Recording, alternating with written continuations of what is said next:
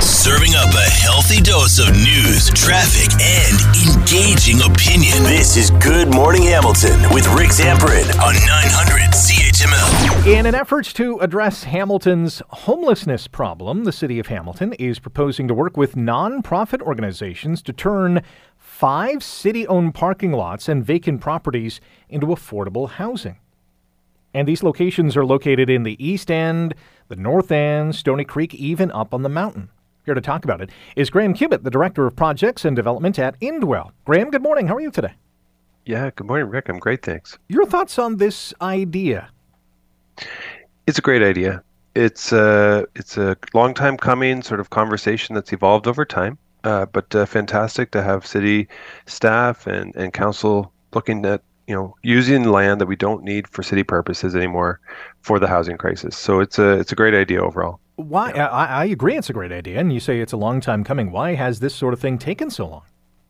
You know, the city has a lot of properties, and I think sometimes it's just what's the priority for today. It's never really to look at the whole inventory and sort of do a theoretical study of what's possible on all the different sites.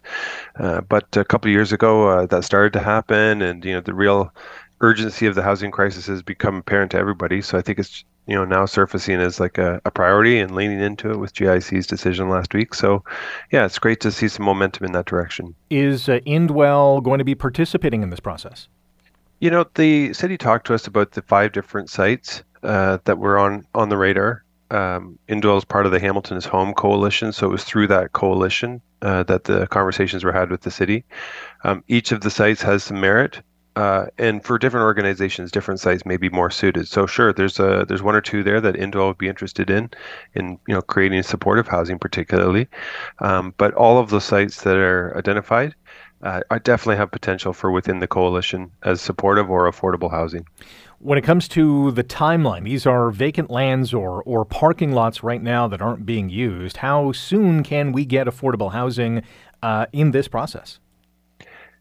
That's to be worked out, I would say. Right now, the report didn't have sort of a mechanism to say how quickly those could be developed. The key mechanism mechanism is, uh, you know, ownership and, and all of that, obviously. But uh, there's also sort of how the funding from the city or the property from the city can be uh, so-called monetized, or you know, how do you count that as part of the co-investment that the federal uh, CMHC co-investment program requires?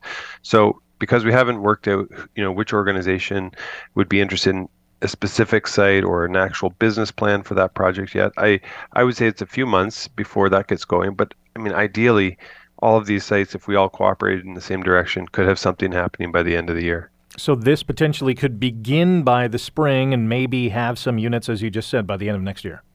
I would love to see this conversation advance to action uh, by this spring. What are some of the costs associated with this? How does this work cost wise? Well, I don't know today's uh, you know sort of market value per unit, but uh, you know in the peak of the pricing sort of bubble, uh, maybe a year ago, two years ago, land was starting to get up 20, 30,000 per unit would be sort of a deal you'd think. Now it's you know getting into 40. Sometimes people are even wanting 50,000 per unit, which is like ridiculous. So if it was a 20 unit building, you know that'd be a million dollar land value. That's a real uh, real cost savings to the nonprofit not having to buy that land or that's a real benefit to the city in being able to contribute that land as their contribution to making affordable housing happen. So that's the starting point. And then from there, you know, there's all the fees and everything, and Bill 23 has upended a lot of that. But, um, you know, there's just a, a lot of pieces of the puzzle that have to fit together. And really, it's about partnership. How can we as not for profits in a sense, partner with the city to achieve the outcomes our community needs. Our guest on Good Morning Hamilton on 900 CHML, Graham Cubitt, the Director of Projects and Development at Indwell. We're talking about the city proposing to work with uh, organizations like Indwell to turn five city owned parking lots and vacant properties into affordable housing. Um, these are not tiny shelters, though, right? Like this would be no multi-dwelling permanent housing. Say yeah, that again. Permanent housing, real buildings, uh, you know, for the long term, real apartments, uh, real land value, you know, bricks and mortar. Um, the key for ending homelessness is supportive housing. Uh, we need to build permanent housing that has supports embedded right into it. Uh, that can take many different shapes, sizes, forms, uh, demographics, but uh, you know sheds in a parking lot or, or, or tents that are sort of sanctioned on a site is is kind of like triage. You need to have it, but uh, you know that's not really healthcare. So how do we create the permanent solutions? I think the other thing is that with the affordable housing strategy and what the city's doing with this land is, you know, a lot of these are parking lots that are you know maybe parking some cars, but uh, they really are functioning at a very sort of like utilitarian level. And how can we sort of value value add the use of that land really? And you know they're in great great neighborhoods walkable communities uh, places where people want to live. So um, you know the reality is that people who are experiencing homelessness right now aren't homeless people they are people without homes and you know as soon as they have a home they're no longer homeless and and the reality is that most people can put their life back together when given the right support so we'd love to see these sites and many others actually uh, become part of the longer term solution. In our final minute together, is there any guesstimate on how many affordable housing units can be built on these five spaces? And could this be the start of something big? Well, I think it could be.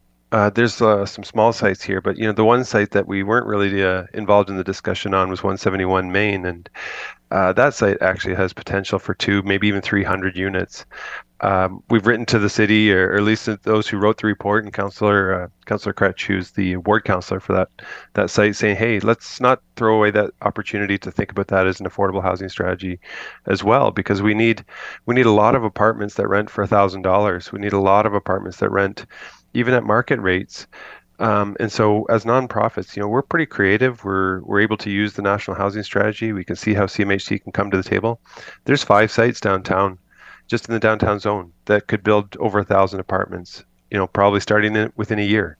So why don't we look at some of those city-owned sites as well, in addition to some of these like little surplus parcels? Yeah, let's get going. Graham, really appreciate your time this morning. Thanks for joining us, and uh, good luck with us. Anytime, and thanks very much, Rick.